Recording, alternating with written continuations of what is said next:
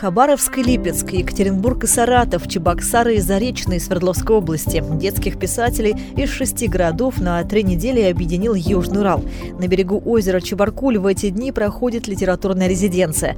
Здесь авторы работают над своими произведениями днем, а вечером собираются вместе, чтобы обсудить самые волнующие темы. Начинающая детская писательница Лилия Трубицына из Хабаровска готовит к изданию свою первую книгу «Телячьи нежности». Девушка уже передала окончательный вариант редактору. А пока ждет ответа, время зря не теряет. Когда еще доведется искупаться в Южноуральском озере, где был метеорит, и полностью погрузиться в писательскую среду? Это невероятные люди, я вообще в восторге. И опытные, и прогрессивные, и начитанные. Я просто как губка впитываю. Люди, которые здесь на резиденции, они очень много разбираются в современной детской литературе. Просто вот они как учителя для меня. Я в полном восторге от того, как именно люди подобрались. Писатель и педагог из Чебоксар, автор детских детективов, юмористических рассказов и книг в жанре фэнтези Дмитрий Суслин в литературной резиденции работает над новой повестью. Она называется «Супербабушка».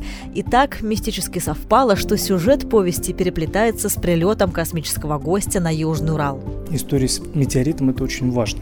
Дело в том, что мы же уже приехали с готовой рукописью, и Кульминация книги состоит в том, что главные герои летят на воздушном шаре и видят, как из космоса прилетает метеорит и бьет прям непосредственно водный объект в дамбу разрушая ее. И вдруг приезжаем на Чебаркуль, да, туда, куда упал настоящий метеорит. Как 10 лет назад к нам летел метеорит, видела Евгения Перлова. И весь Екатеринбург, откуда родом детская писательница, наблюдал, как небесное тело приближается к Земле и с ужасом думал, куда же упадет этот суперболид. Для многих екатеринбуржцев увидеть то самое озеро – большая мечта, и у Евгении она осуществилась. В литературную резиденцию писательница приехала вместе с дочкой. Она и муза, и прототип главной героини, делится автор про первоклашку, в общем, повесть.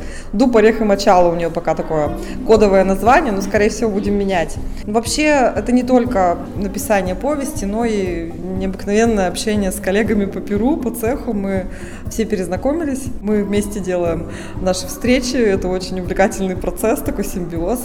Мы перечитали уже практически все вот друг друга произведения, в полном восторге от некоторых я осталась. И очень надеюсь, что все, кто приехал на эту резиденцию, доделают делают свои произведения, и все это выйдет в издательстве «Пять четвертей». Свою первую книгу «Моя бабушка-инопланетянка» готовит к изданию Нелли Зайцева. Она приехала в литературную резиденцию из Липецка.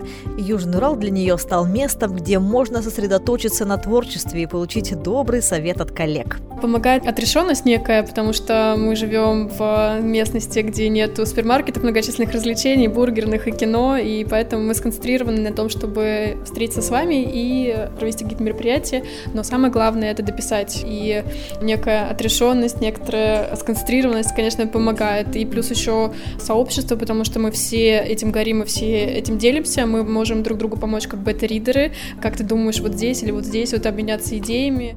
Детский писатель, лауреат литературных конкурсов имени Успенского, Барто и многих других, автор восьми книг поэзии и прозы, Елена Пономарева завершает работу над повестью «Родителей не выбирают». Но в таком чудесном месте уже зарождаются идеи новых книг, признается автор. Природа великолепная, помогает, но и расслабляет в то же время, потому что хочется и любоваться этими красотами, и окунуться в эти красоты. Нет, я здесь никогда не была, я первый раз, я жила в Свердловске лет шесть, а здесь я вот впервые. Очень красиво, нам и город ваш понравился, и место, в котором мы находимся, понравилось. Я впервые вот встретила одновременно и лису, и цаплю, и журавля, столько всего увидела-то, и птиц какие-то необычные.